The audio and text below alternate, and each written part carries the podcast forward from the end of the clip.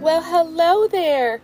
Welcome to this day's grace. I'm your host, Mariah Elise, and this is a podcast brought to you by the Saints for the Saints. Stay tuned for testimonies, faith food, heavenly hugs, and spiritual strength. May this be a sacred place for you to experience the love of our Savior, Jesus Christ. You belong to Him, and you belong here.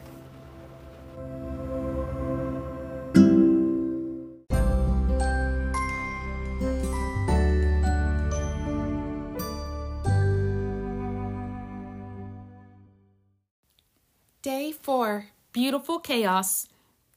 Romans 8 28. And we know that all things work together for the good of them that love God and to them that are called according to his purpose. God works it out. Whatever it is, he works it out. We know that God makes all things beautiful in time. Sometimes life just looks like beautiful chaos. With our human eyes, we instantly zoom in on the chaos, magnifying it while unintentionally minimizing the beauty. Then question if God is still holding on to us.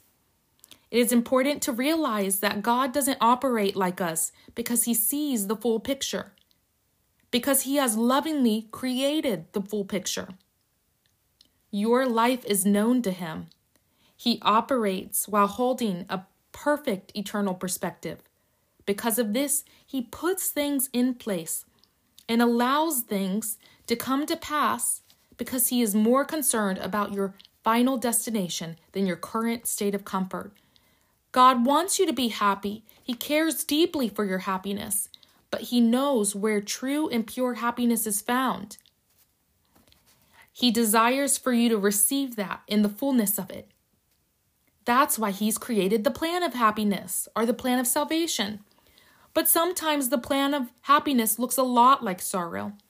So, while you're standing in front of this mountain that's in front of you and blocking you all in other directions, know that God is on the other side. And He isn't just on the other side, but He's on every side, graciously standing there for you.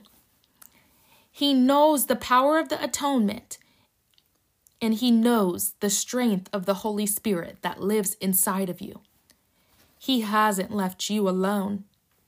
You hold everything you need to get over this mountain. He has equipped you with the resources, tools, and people to get through this. If you look too long at the size and height of this mountain or trial you're facing, you will lose your internal strength to make it to the other side. Don't miss the little blessings God has for you and is giving you through the storm. It may be simple, but the small and simple things change everything. Enjoy the flowers on the mountain, are blessings that you see through the circumstances. It will give you additional boost of strength to keep pressing forward. Practice adjusting your eyes to the beauty rather than seeing the chaos and allowing it to consume you. See where God is trying to bring you and how He's trying to refocus your eyes on seeing more of His eternal plan. Always be sure to humble yourself. You can never go wrong when you humble yourself. Oh, how much more strong our faith muscles will be when you get over this mountain. Not because you did it on your own, but because you let God hold you and carry you. You will be strengthened because you became a witness of the power of the Holy Spirit and the atoning sacrifice of Jesus Christ. He will use your life for His glory and is equipping you to minister to others someday. Your pain has a purpose. Take heart, dear one. You've got a he- great heavenly team cheering you on. I testify that the strength of God will work through us in the hardest times when we lean on Christ. In Jesus' name, amen. What or who has God given you as a tool belt to help you through the season? What are some blessings you can see in this trial you're currently facing? Precious Father in heaven, thank you for knowing what is best for us and being near to us.